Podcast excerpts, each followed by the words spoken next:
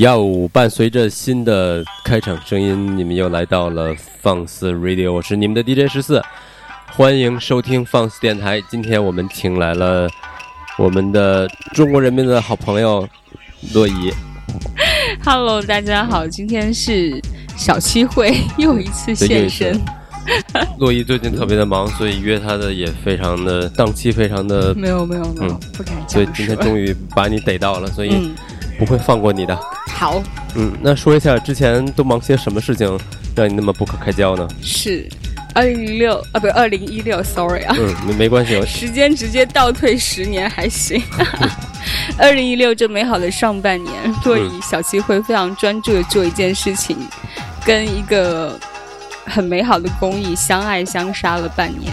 哇哦，对，它就是日本的天然蓝染。天然蓝染，嗯呃，对我非常痛苦要说这四个字。嗯天蓝 蓝对于一个把 R 这个音发的特别难过的福福建人来说，没没关系，我有很努力。所以就是嗯，那那用英文来说是 natural blue 吗？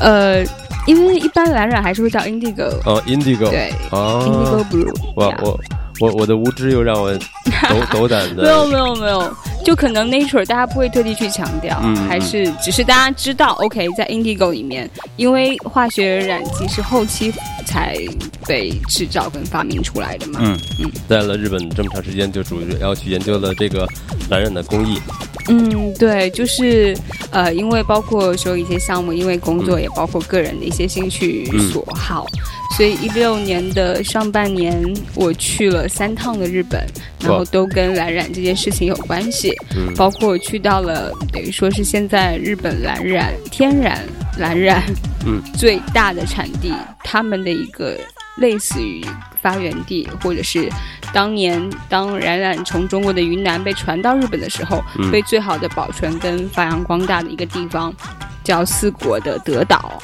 德岛。对，德岛，然后在那里呃探访一些当地嗯在做蓝染的老一辈和新一辈的人，跟他们嗯有一些好玩的、有趣的交流啊，还有一些。真的对冉冉的一些认识吧，可能原来的认识基于你对看网络上的一些文字跟介绍，那这次你是去到那个地方，嗯，更靠近他一些。刚才你给我们展示了一些在岛上人们的照片，嗯嗯，我觉得有一点特别有意思，就是每个人都特别的开心，嗯，然后笑的都特别的十六颗牙，然后都特别的灿烂，是。而且能发现真的是发自内心的那种开心。所以当时你跟他们在一起生活的那短短短的一段时间，他们有没有影响到你的这种心情呢？呃，其实谈不上生活，就是嗯交流可能有些很短暂，但是会给你留下非常深的印象跟触动。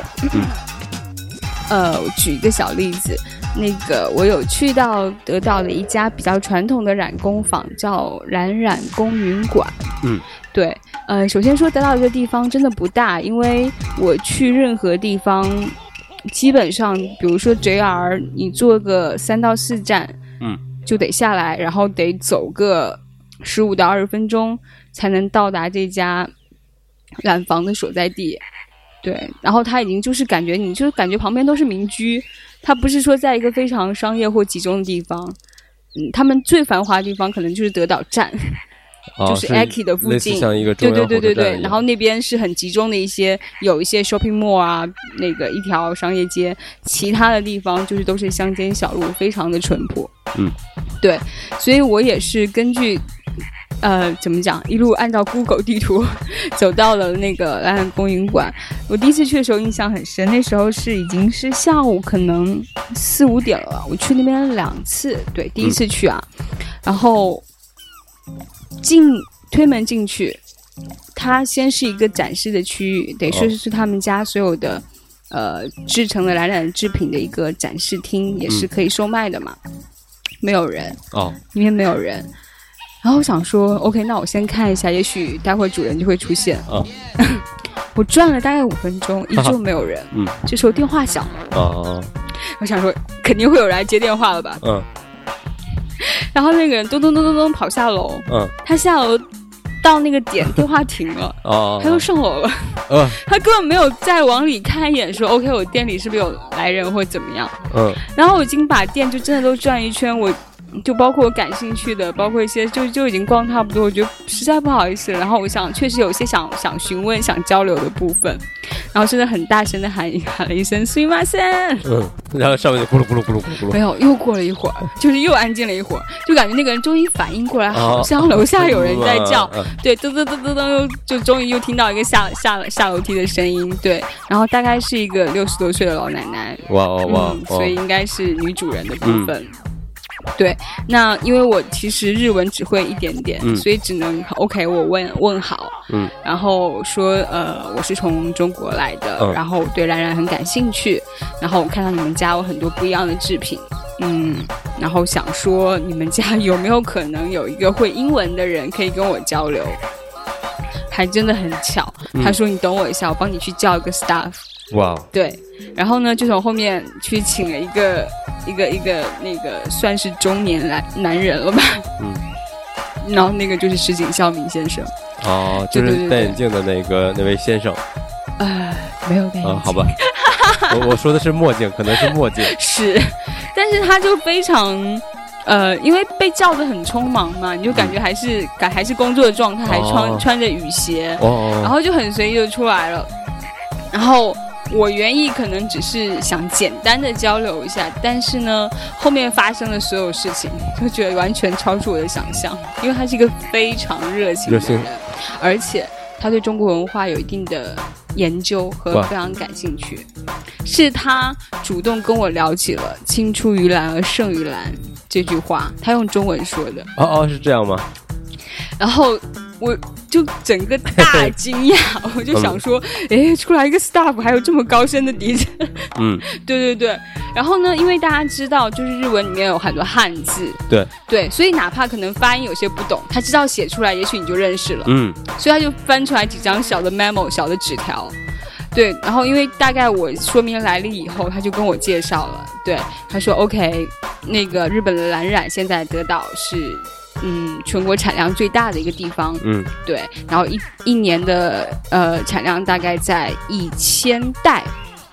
他们一一袋一袋装那个 s c u m o 不好意思，没有点跳。哦 然后讲到这个，然后就讲到、哦 OK，但是其实实际上呢，嗯，了然蓝染的这项工艺是从中国的云南嗯传到了韩国，然后再来到了日本，然后在德岛这个地方被呃保存且发扬光大的。因为德岛呢有一条河叫吉野川，穿过了整个德岛的身体。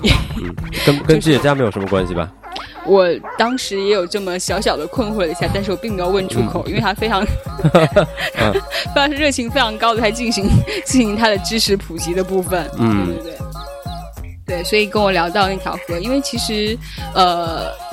基本上，我印象中是我去到那里应该有穿过那条河，包括我那天离开的时候，因为叫了 taxi 也过了一条河，嗯、哦很美的一条河。对，那也因为吉吉野川这整个呃流域特别适合了兰这个植物的种种植。就两河流域，对，在这河的两岸，哦等于它的的两岸，对对对对对对对，它的土壤的质地啊，它的气候啊，特别适合这个植物，哦，所以得到就是等于说有一些天时地利啊、人和是包括当年在江户时代的时候，呃，当地的藩主就觉得，哎，了兰种植这么兴盛，然后确实有很多日常里，包括当时的武士服，包括很多老百姓日常用的东西，都会用到用了兰的呃制成品去染成的东西，就觉得说，哎，好可以好好扶植一下。嗯，所以等于说，在一些政策的扶持下，得到就成了一个日本天然染染的一个很重要的核心地。对，嗯。他就跟我一直从这里开始说，说着说着呢，又不晓得为什么会会会会又开始了中文学习的部分，哦，他会突然给你开始数数。他嗯说一二三四五六七，他就等着你接，因为他会忘记掉，啊 就是他他可能自己有学一些中文，嗯。对，但是可能又没有记得非常的清晰，嗯，对，然后就会自己好像开一个头，然后然后就停在那边，希望你教他。然后你就说七六五四三二一，当时并没有，我就哦哦哦哦哦，明白了，原来你要我接你的话去教你中文的意思，嗯。对。然后包括讲到青出于蓝而胜于蓝，嗯。讲到这是荀子的劝学，然后讲到荀子，就突然冒出来哦，还有老子，嗯。还有孟子，哦，就他自己在细数他可能对于中国文化的一些一些了解，所以非常的跳跃。我们的交流都是尬的中文、英文跟日文 同时进行的，非常热闹的一个场面。然后 memo 条也写了好几知识储备张，全都给对，出来了。呃，然后包括我第二次去的时候，呃，当时也比较熟悉，我们互相留了那个 email，哦，对，所以第二次我再去到那个德岛去做一些探访的时候，就跟他先发邮件，说我会过去，嗯，然后那时候聊的更多，也会说问到说，嗯，他是怎么就是会去做蓝染这件事情，在那个蓝坊里做个染师，嗯他说他其实。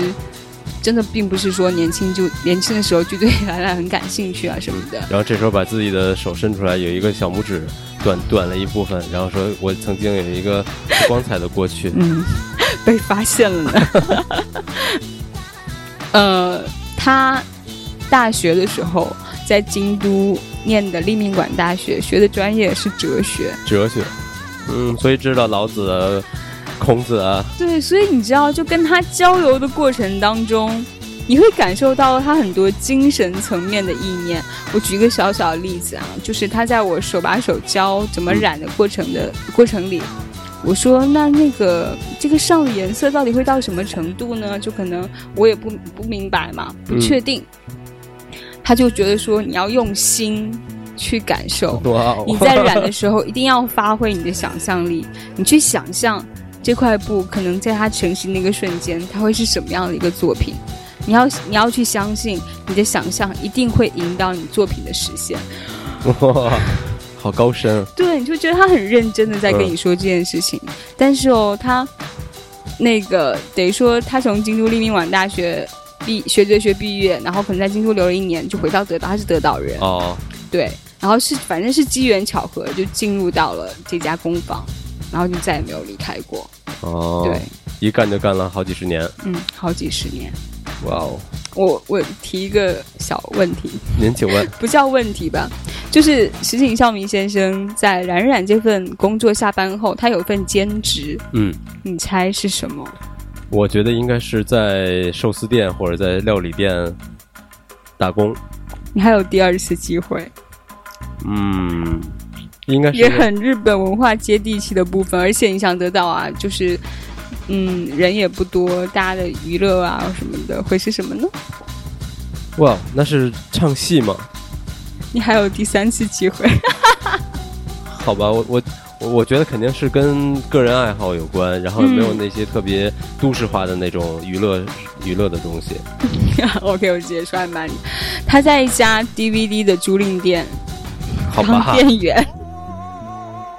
对，所以你知道吗？就是他在做冉冉这件事情的时候，他的那个专注度和他的专业，会是你觉得哇，就是 有有日本我们常常说到可能所谓匠人那一部分、啊，嗯虽然他可能整个穿着打扮没有呃我们平时看到那个匠人那种特别细节的严谨，但是做事情上一定是。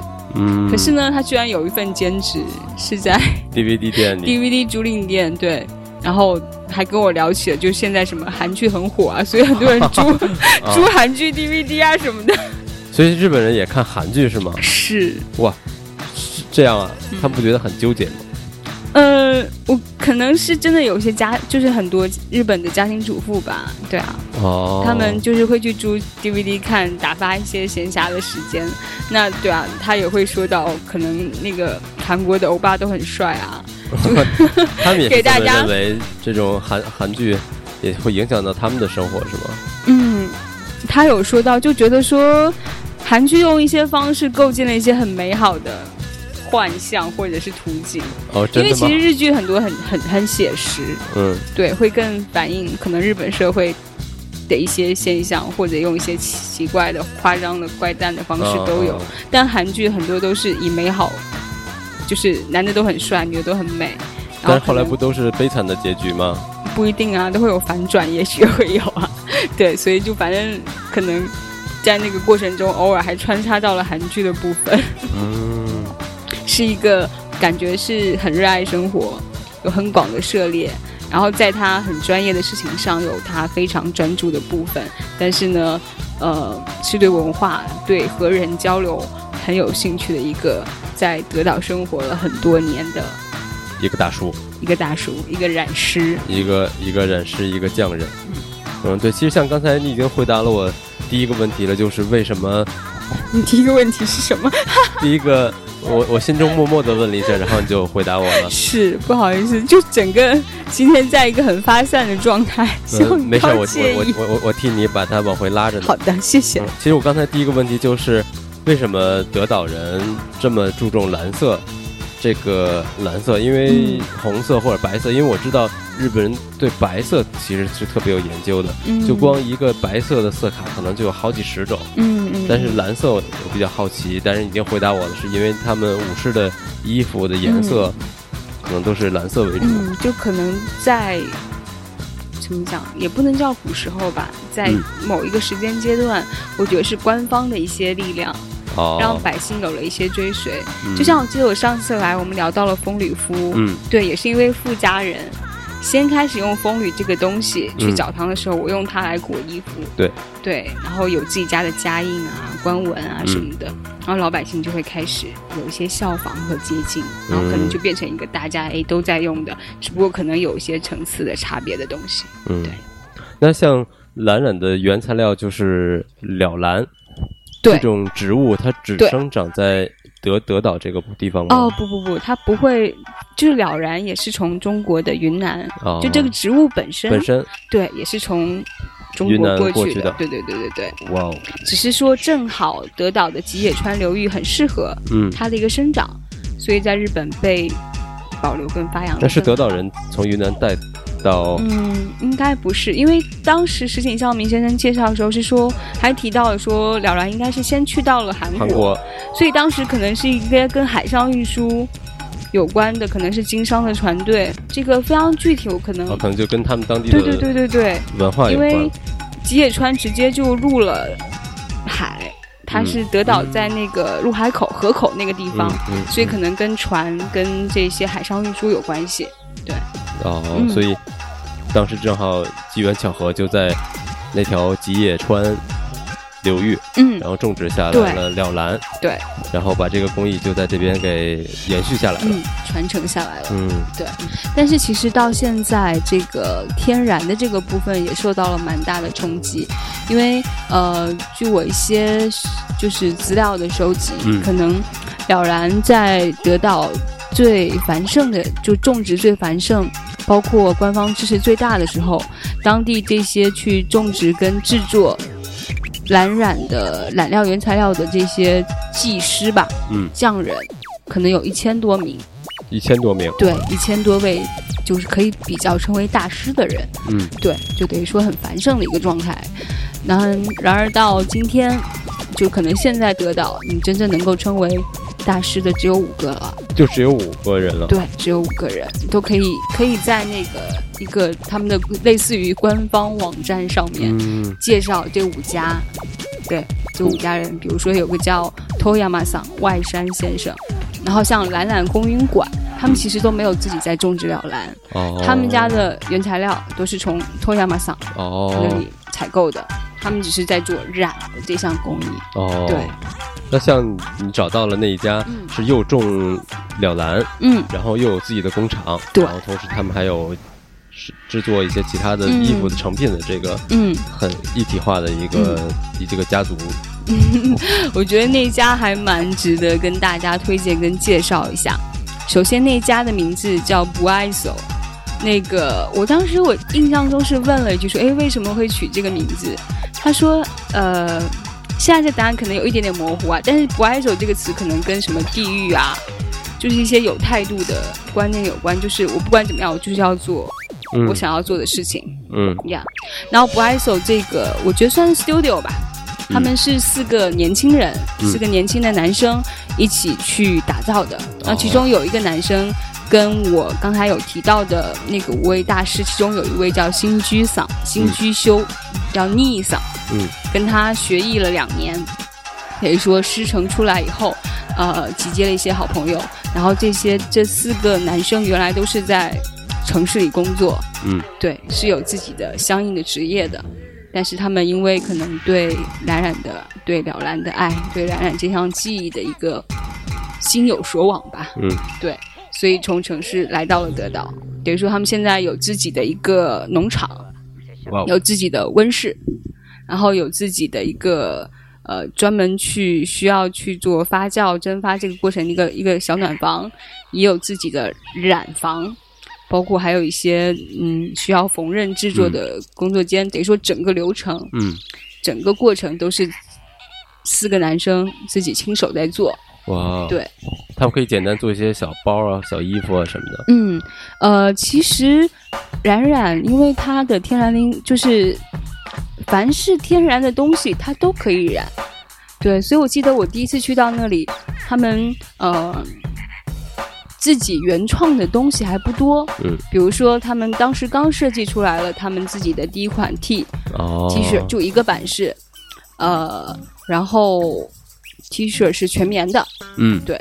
然后有一些其他现场一些能看到的东西，可能都是别人拜托他们去帮忙染的，所以有方巾，有领带，有日本的那个剑玉 kantama、一个传统的不叫玩具吧，也可以说是运动的就是东西。野比康复最爱玩的那个小球。对，嗯 然后呃，也有染一些帆布，然后把帆布做成包，对他们自己都在做这些事情。哦。嗯那像了兰的这个这个工艺其实很很麻烦，就像你一开始说，从种植开始，最后到出成品，放在染池可以使用的时候，嗯。这个跨度是需要有一年的时间。嗯嗯嗯，呃，就是我做完这个算是这个选题或者这个项目，嗯。其实当时包括我自己在想，我就觉得它其实是跟时间、跟大自然这两样东西休息相关且不可分割的一个一个过程。嗯说到时间的部分，就比如说了然这个植物，它是一年生的，嗯比如说它一年你就只有一次的收成，那它三月份开始种植，六月份可以收割，那有时候会经过两到三次的收割，到九月份的时候，所有的了然的叶子开始进行他们制作，呃，蓝染原材料叫 scumo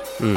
从等于说从三月份种子下地到 scumo 的发酵，嗯。和最后生成，嗯，需要九月份的开始做 scumo，到十二月生成一百二十天的这个过程，嗯。基本上一年的时间，你的整个耕作、整个休养生息都是都是要按照大自然的节奏去进行的。嗯然后你这一年的劳作，仅仅是为了下一年，他们可以染东西做储备。嗯对，当你通过一年的劳作，你生产出来这些斯库莫，生产出来通过从了然到了斯库莫，然后他们在下一年可以为你的所有染东西的这件事情做好了筹备，但是同时在下一年你又要开始新一轮的种植和继续的制作，嗯你才可以为再下一年的 染料再进行新一年的储备。所以它就是一个，嗯，就像太阳东升西落，嗯潮潮潮水会涨会会落，嗯它就是跟跟大自然的节奏、跟人的一个生命流程、生命周期是在休息相关。你要按照它的节奏，然后要尊重它的节奏，嗯然后要去感受到这些跟自然有关的所有的元素、所有的那种流动感，然后在这种嗯可以搭配的韵律下面，它人和自然跟这个产物，好像才可以很好的交融工创造出来很奇妙的产物。对，所以这也不是一个什么很能高产的一个行业。是，嗯，基本上纯天然的这个蓝染，呃，举个例子吧，我爱手家的一件 T 恤，它可能需要五天的时间才能够染成。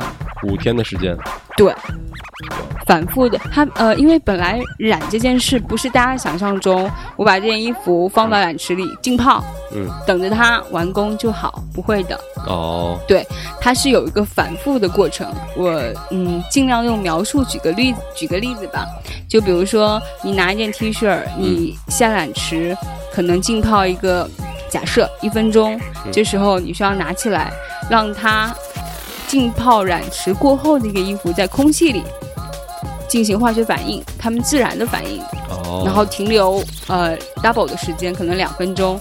这时候再把它放到清水池里去洗，把一些多余的颜色洗掉，在衣服上会只留下来蓝色。嗯就这个过程很神奇，但是它就这么实现了，因为我去稍微体验了一下，哦对，所以它可能你想，这可能只是一一次。那据我了解，一件衣服起码是五十次以上的一个动作，哇，对，它需要一个反复，而且这件事儿也急不得，你必须得等一分钟，对你必须要等要不然它可能就不会上色，哎，要不然这个蓝可能就不纯正要不然你可能就没有在你的想象力的引导下 对呈现那个 蓝色制造出来自己希望的心里希望的那个蓝色的衣服，对，嗯所以他完全急不得。就像石井孝美先生就一直跟我说，嗯，你一定要有 patience，你一定要耐心，你一定要耐心，你要耐心去感受这个过程。那我觉得说，嗯，确实就是你要对对自然、对记忆有这份尊敬，你就会慢慢的去感受那个过程，而且。它有一个技巧的熟能生巧度，嗯因为我自己体验那块小方布，因为第一次嘛，我也没有任何技巧，就咔咔咔咔，你就你就觉得好，我好像很谨慎，但是你真正看的时候就都是断层，哦因为你没有在匀速的往下放。所以这也是需要有手法的。对对对对对，一定的，一定的，你是哦是通过长年累月的反复的那个，要不然它就不会均匀啊，或者就不会染的好看、啊。所以给了你一块小方布，你就把那块方布给废了。也不是要废了，我用我的想象力引导了它的发生。就是就是咳咳咳咳咳咳咳。对，就是、那那块小方布现在还健在吗？它在呢，它在 Gary 里面被展示呢。哦就是我说怎么有一个跟其他的东西都格格不入的这么一个 东西，有两块看起来特别不显好，但是特别有个性的布，就我染的。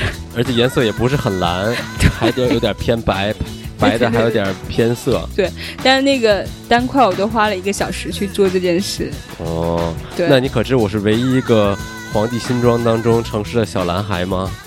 因为当时我在那个 gallery 看的时候，所有人都用着赞许的目光看你的所有的展品，然后当时我独具慧眼的一双一双偏眼就看见了那个 干嘛要。干嘛要这么残忍的戳破我的想象？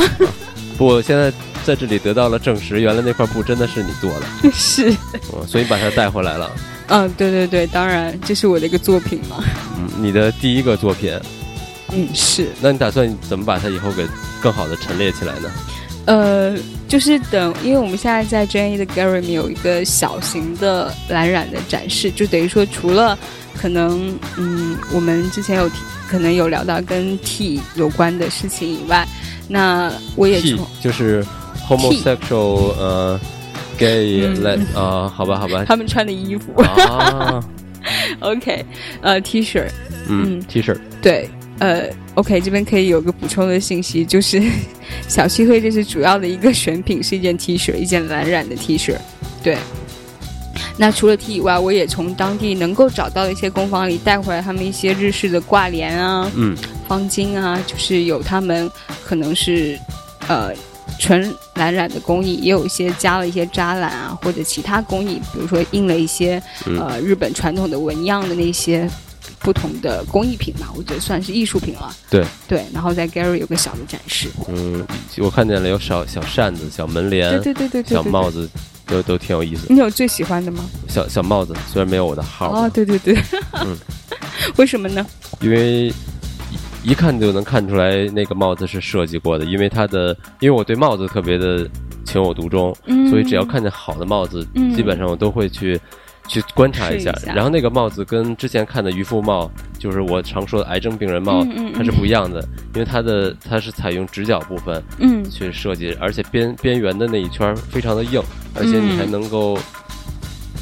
叠成自己的那喜欢的造型，比如窝起来或者好直角，厉害啊！所以我觉得那个我都没有，我都没有把它琢磨那么细，而且那天特别搞，因为嗯，大家相对了解是日本所有的，你去嗯购买他们的东西，他们都会有很精美的包装，对。对，所以嗯这一家的老板。就是，其实刚才回到前面，就是我说咚咚咚咚咚跑下楼的一个老奶奶，嗯。对，是他的，应该是，呃，老伴儿，哦，对对对。哦，就是我实际在他当天最后面是他在帮我包装那些东西，他就觉得哎呀帽子这个怎么包出对啊，我也在想问这个问题，帽子怎么是不被折又能拿回来的呢？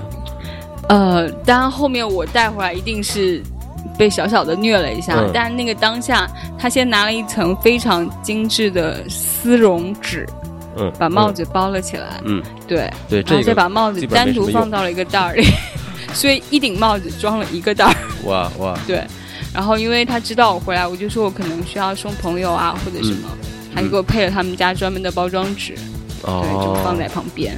嗯，所以装箱的时候是有很很纠结、很痛苦的。对，我知道帽子特别的难带回来，对，就别说这种，其实一般的那种棒球帽或者鸭舌帽，嗯就，很容易被折，很容易。压倒。对对，嗯，但他们店里只剩下那两顶帽子了，要不然我可能也希望有不同的尺寸。对对，但只有这两顶嗯。，我告诉你，我告诉你一个小秘密，就是我我戴帽子的尺寸一般是 L L 号的，有有更具体的头围吗？嗯我现在都可以量体裁衣给你带回来。那我有一个小的问题，好，请说。现在已经是非常高科技的时代了，嗯大家其实都习惯了吃这种快餐，还有这种嗯过快餐式的生活方式。那包括这种染料的这种方式，嗯其实我相信还有这像比如说化学的染料，那种特别快速的就能达到你要想的要的那种效果，是包括那种牛仔裤布料那种、嗯嗯那种打磨啊。嗯，那你觉得对他们的这种工艺，他们自己有没有觉得因为这种高科技使他们的这种东西受到冲击呢？有，当然有，就也是在不爱所的时候，嗯，我这里再穿插一个人，我在不爱所遇到了一个女孩叫哦。Grun，、然后呢，她是一个新加坡女孩儿，但是她那时候在不爱所已经待了有半年，哦，我就说，哎，你为什么会来到这里？她说她在新加坡参加了一个染染的 workshop。嗯然后觉得实在是太神奇了。为什么可以从一片那么小的叶子里面，然后最后到它可以制造出这么纯粹、这么深邃、这么与世无争的蓝？嗯 就可能对他是有一些这个工艺本身对他带来一些影响，所以他在新加坡辞去工作，想给自己 maybe 是 gap year 吧，就选择了到日本到德岛，嗯然后去住在跟这四个年轻人住在一起，去学习和感受这项工艺。所以他就在跟我说，可能大概五十年前，那个当化学染剂可以制造出人造蓝，嗯因为靛蓝就是日本蓝染有它一个专属的色色阶嘛。对。就当这些蓝都可以用化学合成的时候，当然给天然染染的工艺带来了很大的冲击。嗯就包括哎，做的人会越来越少，就包括他们的成本可能一下子削到十分之一。他们的成本，嗯，就是用化学染料，可能同样一件制品，你用化学染料去做的话，它只要十分之一的成本就足够了。而且时间会更短。对，嗯，你不需要那么多的人工，你不需要用一年的时间去种植、嗯去去守候、去守护，然后去劳作，才得到这样有限的原材料。嗯对，但是，嗯，我觉得任何记忆，就是当它被被发现，然后它被艺术创造艺人去打磨和，当它已经形成了它的一个存在的时候，它一定有它继续存在的意义。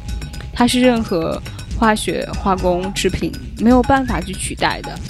就像天然染，嗯的所有制品，它所有每家店都会附一张小条，就告诉你说它一定会褪色，哦，你放心吧，它一定会褪色的。嗯但但这个呢，反而成了它最大的一个特色。嗯，就我去第一次去到一家店，他给我看了一件可能是全新的蓝染的 T 恤，跟大概两三年后已经洗了很多人很多轮的嗯一件已经洗旧的蓝染的 T，你就会觉得嗯很奇妙。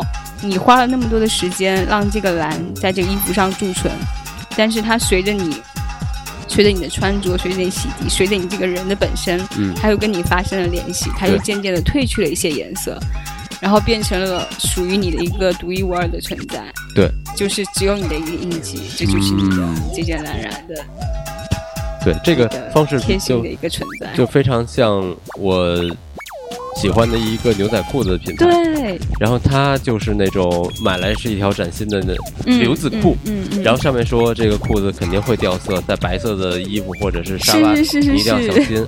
但是因为牛仔裤是不用洗的嘛，嗯所以你就它它会告诉你半年以后，如果你洗以后是什么样，一年以后洗会是什么样。嗯，然后最终那个牛仔裤，包括上面的纹路，嗯就真的是跟你平时你的运动，因为别人在穿那条裤子，他会觉得很难受。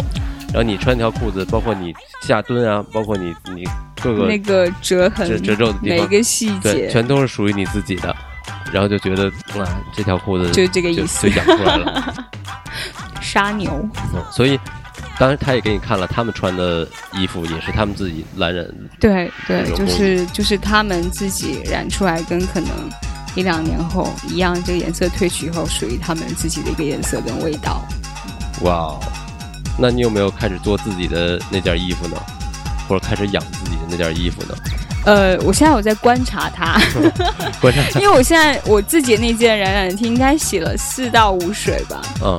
对，目前还没有非常明显的，但是呃，比较特别的是，其实那个蓝染的本身有很多不同的技艺跟手法，嗯。比如说，呃，有先染跟后染。所谓先染就是先染纱线，哦然后织成布；嗯后染就是你整块布去染。嗯，就是有很多可能跟专业的术语，包括有扎染啊，有嗯拔染啊，就是再去创造一些花花纹跟图案什么的。那我那件其实就是一件纯蓝的，嗯所以而且是算是一件那个先线染再织成衣的这一件 T 恤，哦，所以它跟那个完整一块布差别的就是在于，因为你线先去染了色，所以它的肌理感会比较强。嗯嗯，看见那个一根一根线，嗯跟那种整片的蓝又不太一样，嗯，对，所以它可能褪去也是从那个肌理上深深浅浅的褪。我还蛮期待，可能一年后它的样子。那你一件衣服穿一次洗一次吗？啊，这是个人的天生活夏天方式我，会嗯好吧？没有办法。就其实我很能接受褪色这件事情，嗯，所以我们没有关系。他退了，我也觉得 OK 啊，挺好的。别人还那他有有别人还没有这个色调呢。有把你衣服给染了吗？呃，目前没有，因为我真的有注意啦，就可能下次专门穿件穿条白裤子，或者背个白色包试嗯看看，它有多大的效应。肯肯定会的。好吧，那我们先听一首歌，好呀，我们稍后回来。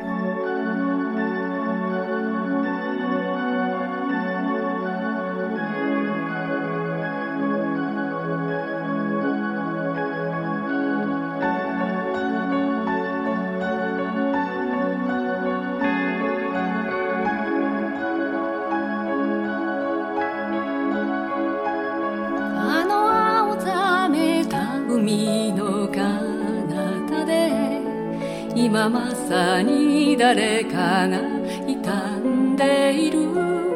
まだ飛べないヒナたちみたいに。僕はこの非力を嘆いている。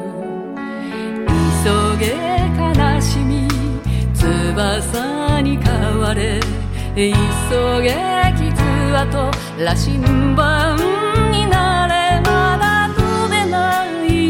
ないヒナたちみたいに僕はこの非力を嘆いている。夢が迎えに来てくれるまで震えて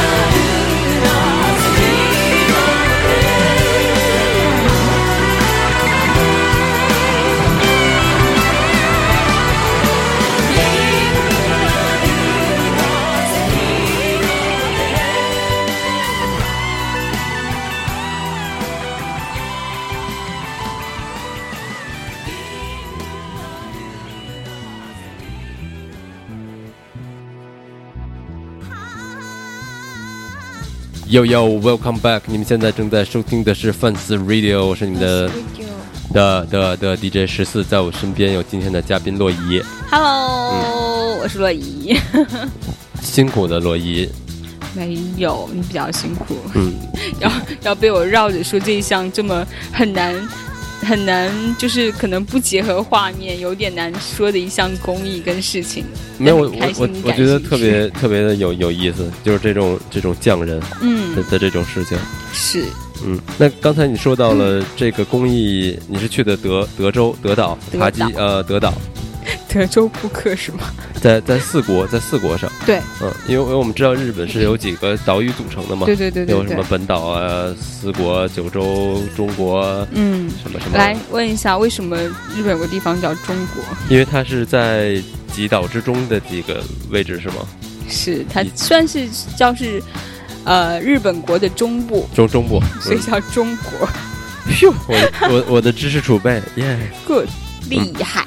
那所以德岛的这个地方好去吗？如果作为一个旅游的目的地来说的话，呃，好去是指交通便利呢，还是指值不值得去的意思？啊、交通便利嘛，OK，其实呃是这样的，我正好这样是去用了两种不同的交通方式，因为我第一次呢是飞了东京，好，所以基本上你要从关东或者更北地方往德岛去，还是要用飞的。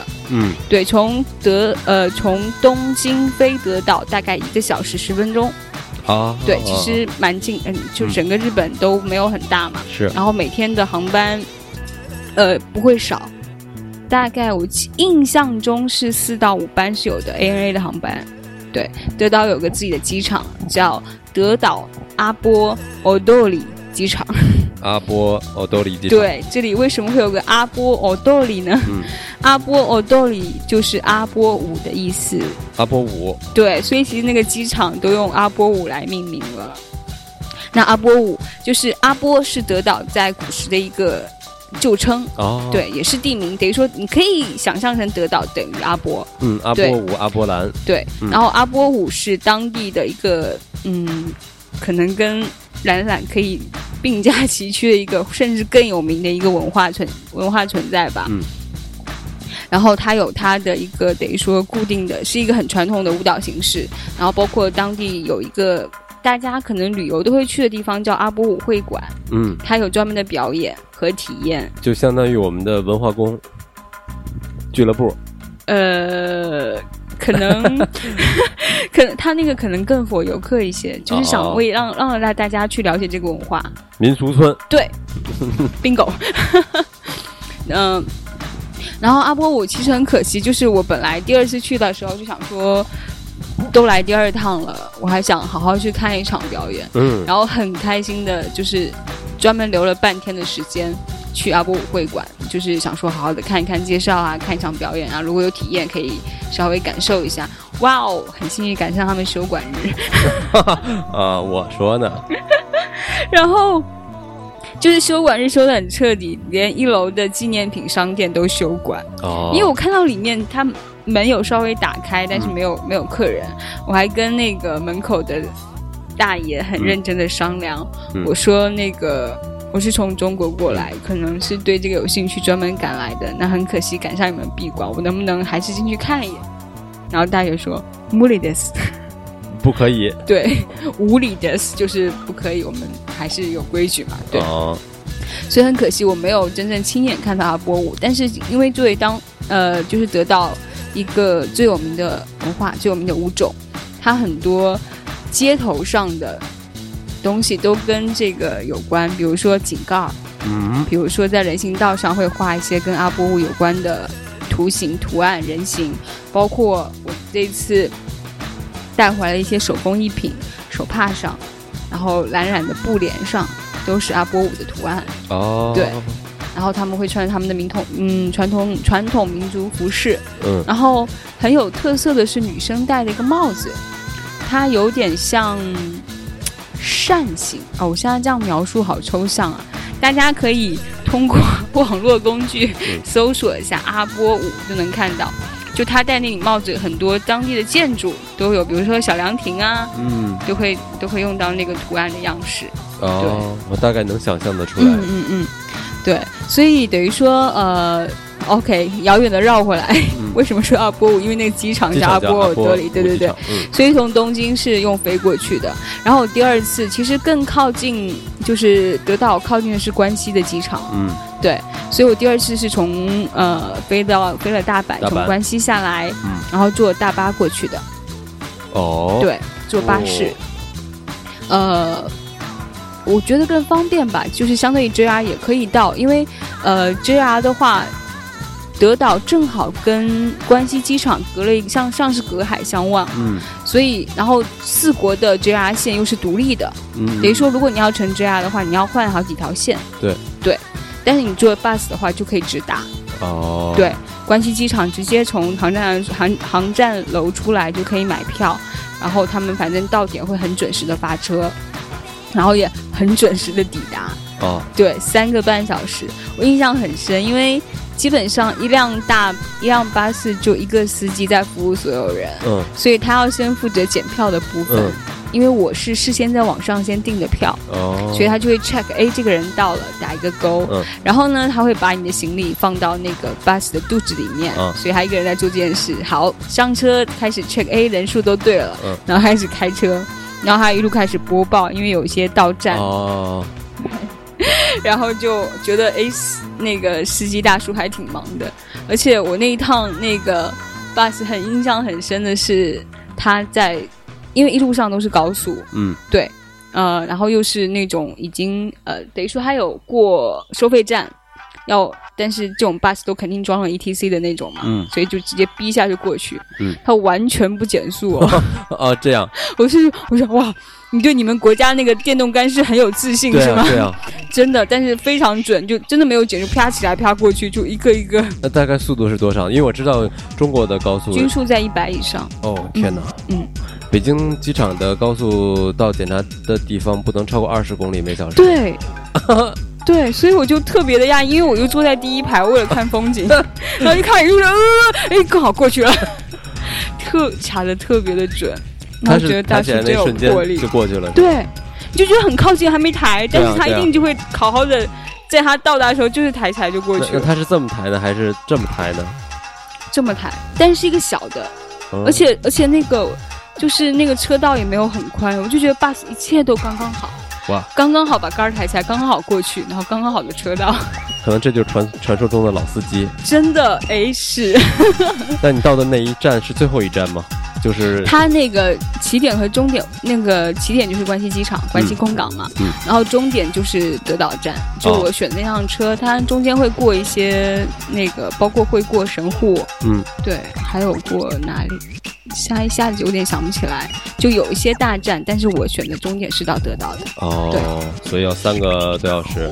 嗯，三个多小时，呃，做的，但我个人是还觉得坐巴士挺好的，因为就刚才说了，可能它不用倒车嘛，嗯，那再加上就我这样一定会有行李，我不是可能不是太短途，对会有箱子啊。如果你需要在 JR 上倒车，就算再方便，还是会有一点相对折腾。嗯，对，而且费用上巴士应该会便宜一些。嗯嗯那跟你同行的人到德岛站下的人多吗？呃，基本上，呃，我印象中从关西机场过去那一趟应该在十二个人左右，不多。所以其实巴士上，它虽然有给你安排按对号入座，但没有关系，你可以随意坐。那都是游是游客吗？还是当地，人？大多 大多是当地人。所以德岛不是一个旅游业发达的小小城市呃。我觉得一定不是高度发达的，但是它有它的一些嗯，一个文化景点是阿波舞，嗯然后当地有个自然风光是有一个漩涡，是因为那边有有吉野川，然后有个入河口，哦哦，所以它有一个两股那个莫名的势力的交汇处。对，然后有个漩涡，就大家会去那边看那个自然景观，可以乘船在很靠近的地方看到它。对，很可不不会惜我也没有看到。对，啊，你也没看到，对，我看了图片，那这可能就是阿波漩涡和阿波舞你都没有看到，是，你就去搞阿波兰去了。对然后，阿波兰也了阿波兰也也，做的不怎么样，干嘛这样？讲的我很没有收获。但任务完成的倒是很好。嗯，也不算任务啊，我觉得是，呃，基于任务的出发，但是对自己的体验跟收获还蛮大，因为其实根本也不知道会遇见什么样的人，给你什么样的资讯，嗯或你真的可以体验到什么样的过程。嗯，你带着未知去，然后收获了很多都是意外的惊喜。那在阿波岛上面的年年轻人多吗？嗯就是我现在想，如果我以一个游客的身份去了那个岛，嗯我都能做些什么呢？除了看阿波舞，嗯，我个人是觉得一般是这样啊，就是呃，我之前看到一些可能大家会会会，比如说去四国整个可能在哦德岛安排一到两天，嗯就很少专门赶到德岛去的。嗯，除非你可能真的对蓝染或者对阿波舞很有兴趣，好可，能会把它作为可能你在四国地方游览的一站嘛，然后你可以几个地方都去到。然后还有一个是濑户内海，嗯，就现在其实算是，嗯，因为濑户内海有它的一个艺术艺术节、艺术展，嗯，然后德岛其实靠得很近，对，所以我觉得那一片周边未来会慢慢慢慢的被旅游这个东西会越来越被带起来吧。嗯，那当地是住民宿吗？还是住酒店呢？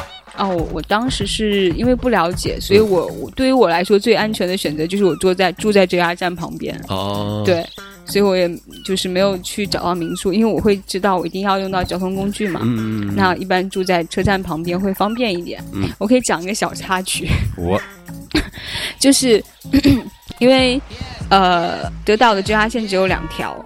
那我第一次要去博爱走的时候，我就看它距离有点远，而且完全没有挨着任何站。嗯因为你嗯刚才有看到视频什么，就因为他们有自己的土地啊什么，所以不可能是在太靠近地铁站或者什么的地、呃那个 JR 站之类的地方，所以我到了以后就问那个 hotel 的接待人员，我就说我有没有可能先坐到某一个 JR 站，嗯。我再打车过去，因为我看直接打车有五十多公里，还蛮远的。嗯。对，那我想说，我先用 JR 的方式靠近一点，嗯。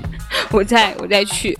然后其实他们也完全不认识那个地方，哦。所以他们就上 Google 帮我去查，嗯。真的人特别好。嗯。呃，就查了半天，就也没有给出一个非常确定的建议。然后我已经在那个前台站了很久，我说好，那我先放行李，可能我待会再下来问你到底应该怎么样。嗯然后他们还很 nice 的，后面帮我直接把他们打印的 Google 地图，然后标注了两个站，然后给了我两家 taxi 公司的电话，嗯。就说你可以试着坐到这两站选一站，因为那个在上面，在北边，嗯。然后这两站看起来到那个距离都差不多，嗯。然后你下来，然后这两家是 taxi 公司，嗯。你可以打给他们，他们可能可以派车，对，然后达到我预想想象中的一个去到博爱所的路径。嗯。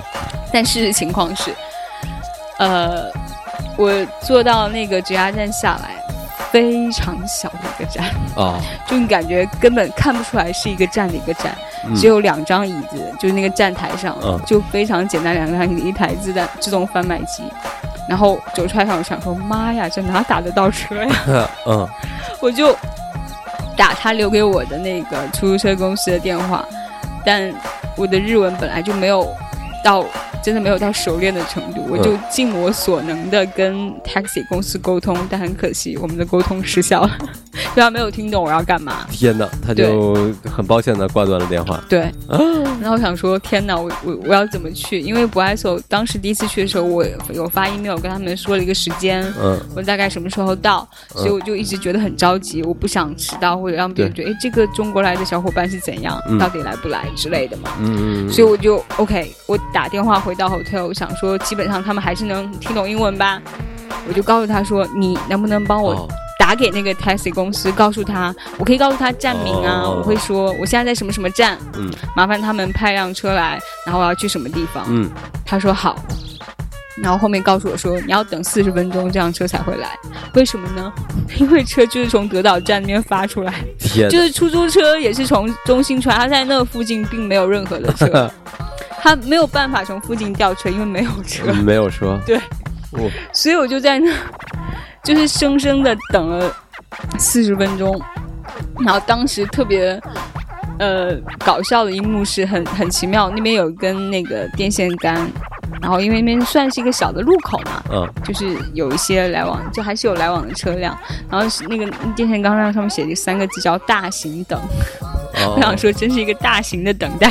哦但我已经很庆幸了，就起码还是 hotel 帮我叫到车了，嗯嗯也确实把我送上去了，而且那个上去以后，因为那个怎么讲，不爱做人接待我的时候就，他就知道啊，如果我要回去，嗯嗯，我其实也需要叫车，对，因为我没有别的交通方式，嗯，所以就跟那个司机商量说，你等一等，对你能不能等一下？虽然可能要等一到两个小时，嗯。因为我有一些基础的交流跟了解嘛，嗯。然后那个司机师傅也人很好，嗯。就稍微就是跟可能跟本部说了一下，因为说实话，我觉得他们生意没有那么好，哦，就出租车人可能需求量没有那么大，嗯。所以他说没有问题，他可以等我。哦，对。那出租车司机是老老人家吗？嗯是个老大爷吗？没有到老大爷，大概四十来岁，嗯嗯四十岁左右。我这两次在德岛就后面有经验了，就他可能大多数，如果你不是去一些真正公交车或者周他到的地方，你真的都需要打车会好一点。哦，尤其是这些工坊，他们都没有在一个很明显交通可以到的地方。嗯对，然后我觉得这两次遇到司机人都很可爱。然后就像刚才这个等我等了我一两个小时的，就后面回去路上，因为正好赶上了吉野川的夕阳，好美。就大家我觉得去德岛的话，可以专门去吉野川，就沿河看一看夕阳。嗯会是一件非常舒服的、舒服的一件事情，因为 taxi 沿着河开，然后还看到那个就是河边有一些运动场，就日本的少年们在打棒球，棒球，嗯对，然后迎着夕就是在夕阳的沐浴下，一副生机勃勃的景象，对。然后第二次遇到一个司机呢，是人很胖，但是我就在问他，就是呃吉野川啊，或者嗯哎、那个山很美，叫什么？他告诉我那个叫眉山，眉毛的眉。嗯但他用日文说，但是我现在有点记不住日文具体怎么说了。他就觉得我肯定听不懂，就一直使劲指自己的眉毛，哦说叫这个叫这个。嗯嗯嗯嗯，对对对，那你当时就明白了。他很愿意跟你交流。嗯然后包括我有问他说，哎，我当天很想吃拉面，嗯我说德岛最好吃的拉面馆叫什么？他也也是生怕我听不懂，直接拿出一张纸来，因为写写汉字我就可以看懂。嗯对，就写了什么面王啊，或嗯者是什么什么什么，跟各家拉面店。他说啊，这个大概在什么位置啊？就或者回去的时候经过啊，这个地方就是，嗯，就会告诉你。他会觉得，哎，为什么？对啊，就是你会来到这个得到，因为都自己嘛，第一次去是自己，嗯就觉得一个中国的女生，然后哎到这边来，然后又是可能在找一些不爱手这种，对，很难找到地方跟既不人家有去购物，又不去药妆 店，来了这么一个人迹罕至的地方。对，他就觉得还蛮好奇的。嗯虽然很想多交流，但但碍于语言这件事情，嗯，所以觉得哎，真的，如果会多门多几门 熟练的外语，是多么幸福的事。嗯，所以所以现在听听，其实德岛还是应该挺有意思的一个小小小嗯小小城市。我觉得其实看，我觉得看大家旅行的诉求啦。我现在非常愿意去日本的小一点的城市，嗯。走走看看。对，就是就像我现在会觉得东京很快节奏、很密集，对。它信息量很大，你可以在很短的时间内去到很多。但如果你想好好的放松休息一下，对，比如说你去一趟德岛，嗯。对，舒舒服服的走一走、看一看、逛一逛，然后就像他们的 JR 线的电车，其实就两节车厢，哦，对，非常的可爱，且你能感受到一些，也能很密集的感受到一些日本的文化。然后比如说我从这儿下来，你就走田间的小路，然后每一个住家有他们的一个自家的一个，我觉得像自己家一个庭园文化的设计，嗯一些植物啊、门牌啊，就那些小心情，会觉得很有意思。嗯，不错，一次非常有意思的得到之旅。嗯，是，嗯，好吧，那么今天的节目也马上就到了尾声了。嗯，所以谢谢洛伊今天跟我们分享你的蓝染工艺，谢谢十四被懒懒这几个字 骚扰了一个小时。特别的有意思，有没有很想翘舌说？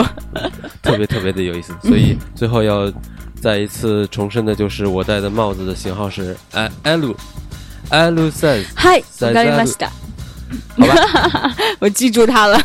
那么今天的节目就到此为止，谢谢谢谢洛伊，谢谢大家，拜拜，拜拜。